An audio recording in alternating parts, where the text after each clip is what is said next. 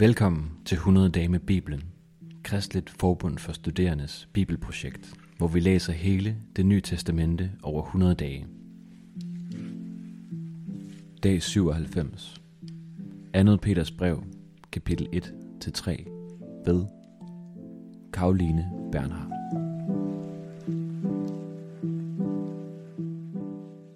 I dag der skal vi se på hele Peters andet brev.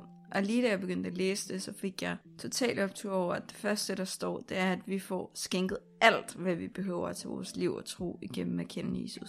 Og det betyder, at når vi står over for udfordringer, som er større, end vi kan klare, så har vi Guds guddommelige kraft at trække på. Vi står ikke alene, og så minder Peter os om de store løfter, som Gud han har givet os. Og Bibelen den er fuld af Guds fantastiske løfter.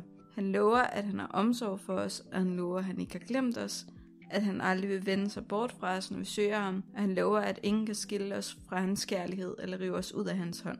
At han har en plan for os, som er god. Og du kan selv prøve at tænke over, hvilke løfter der betyder noget for dig. Og vi får endda lov til at minde Gud om hans løfter, når vi synes, at det ikke er tydeligt, at han holder sine løfter til os.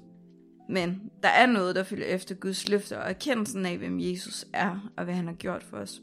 Og det er et liv i efterfølgelse, som vi skal sætte al vores iver ind på at leve. Og vi skal stræbe efter at følge kongens fodspor. Og det minder mig bare om Johannes evangeliet kapitel 15, hvor Jesus han snakker om, at vi skal bære frugt. Han siger, den der bliver i mig, og jeg i ham, han bærer mig en frugt, for skilt fra mig kan I slet intet gøre. Og når man lærer Jesus at kende, så kan man ikke gå fra det møde, uden at være blevet forvandlet. Du kan prøve at tænke på alle de mennesker, Jesus han møder i evangelierne. De går ikke fra det møde uforandret. Nogle af dem, som f.eks. Peter, der har skrevet det brev, vi er i gang med at læse i dag, han endte med at lægge hele sit trygge gamle liv væk for en usikker fremtid sammen med Jesus. Jesus han lader sig altså ikke bare sejle vores egen sø, han ønsker at forandre os og vores liv. Alle de ting vi ikke selv kan forandre, og han kan give os et meget bedre liv end vi selv kan skabe. Vi kan ikke selv fordele i den guddommelige natur, som Peter siger. Vi kan ikke anstrenge os til at komme til at ligne Jesus. Vi bliver forvandlet ved at se på ham, og leve sammen med ham, og blive i ham.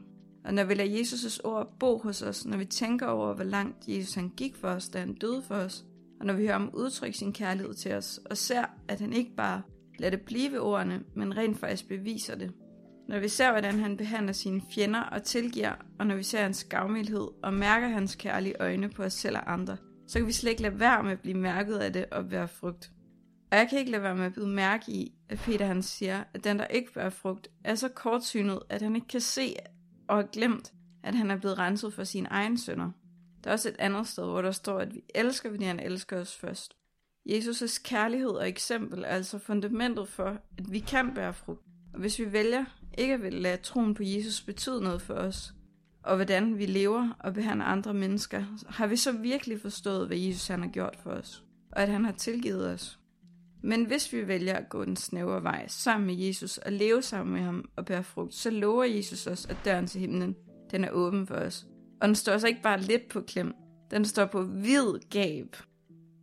Det næste Peter han minder os om, det ligner faktisk noget trosforsvar. Han minder os om, at vores tro den ikke bygger på udspekulerede fabler. Historien om Jesus, det er ikke bare en god historie, den har ægte betydning for os.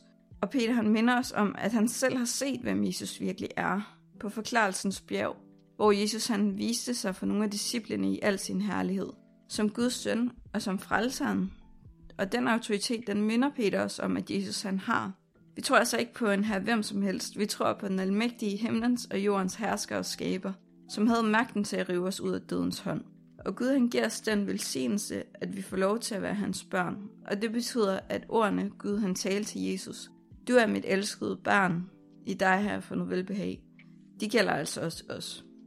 Det næste kapitel, det handler om dommen over vranglærer, og det er et hårdt kapitel, som tvinger mig til at rejse spørgsmålet, hvorfor synes Gud, at vranglærer det er så alvorligt? Og for at besvare det spørgsmål, så må vi først reflektere over, hvad vranglærer det egentlig er. Og her der kan vi tage udgangspunkt i det, Peter han siger i kapitel 1, vers 20. Men først skal I gøre det klart, at ingen selvbestaltede kan tyde nogen profeti i skriften, for ingen profeti har nogensinde lydt i kraft af et menneskes vilje, men drevet af Helligånden har mennesker sagt det, der er fra Gud. Vi kan også starte med at snakke om, hvad vranglærer ikke er. Det er ikke uintenderede misforståelser, petitesser eller misfortolkninger af bibelvers. For vi har alle sammen misforstået nogle ting, og vi fejler i at forstå og leve efter Guds vilje. Men forskellen, den ligger altså i, om man er et oprigtigt hjerte, søger at forstå Guds vilje. Vranglære, det er altså blandt andet at manipulere med, hvad Gud han har sagt. Måske kan man blive fristet til at gøre det for at skaffe sig selv magt, eller fremhæve sig selv. Eller måske kan man blive fristet til det, fordi det er svært at leve med, hvad der rent faktisk står. Og vranglære, det hænger sammen med at lede mennesker til at leve på en måde, som de tror er efter Guds vilje, selvom det ikke er det. Vranglære er for eksempel at negligere synd, og at sige, at det er helt i orden at leve, som man vil, selvom det faktisk ikke er det Gud, han har sagt. Og det udtrykker Peter, når han siger, at de lover dem frihed, skønt de selv er slaver af fordærvelsen, for det man ligger under for, at man slaver i. Det er en falsk frihed, vranglæren lover. Den lukker øjnene for, at vi har behov for Gud, og den indbildning af, at vi kan klare os selv. Og derfor bliver Gud vred over vranglære, fordi det adskiller mennesker fra ham. Det er at forlade den lige vej, som fører til den levende Gud, for i stedet at følge sig selv. Og det hænger sammen med det, vi læser om i kapitel 3, om Herrens dag, som kommer. Gud han bliver vred over vranglære, fordi det er afgørende for vores evige skæbne, hvor vi står i forhold til Gud. Det er det, der er på spil.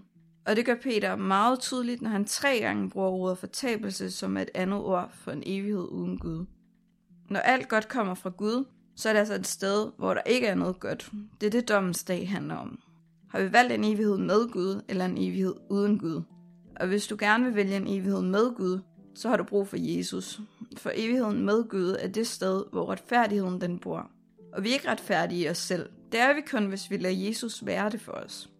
Evighedsperspektivet, det udfolder Peter i kapitel 3. Og der er altså nogen, som er begyndt at tvivle på, om Gud han virkelig vil holde det, han har lovet. Har han glemt os? Eller magter han bare ikke fuldføre sin plan? Har han måske ombestemt sig og vil ikke redde os alligevel? Og det har Peter faktisk et svar på. Hvorfor Gud han ikke er kommet igen endnu? Og modsat mig, så er Gud faktisk tålmodig. Han håber og venter på, at mennesker vil vende om til ham, så han kan frelse dem og række dem sin tilgivelse og tilbringe en evighed i glæde sammen med dem. Og han spilder i den grad ikke tiden, indtil han kommer igen. Han bruger den på at række ud til hver enkelt menneske og kalde på dem.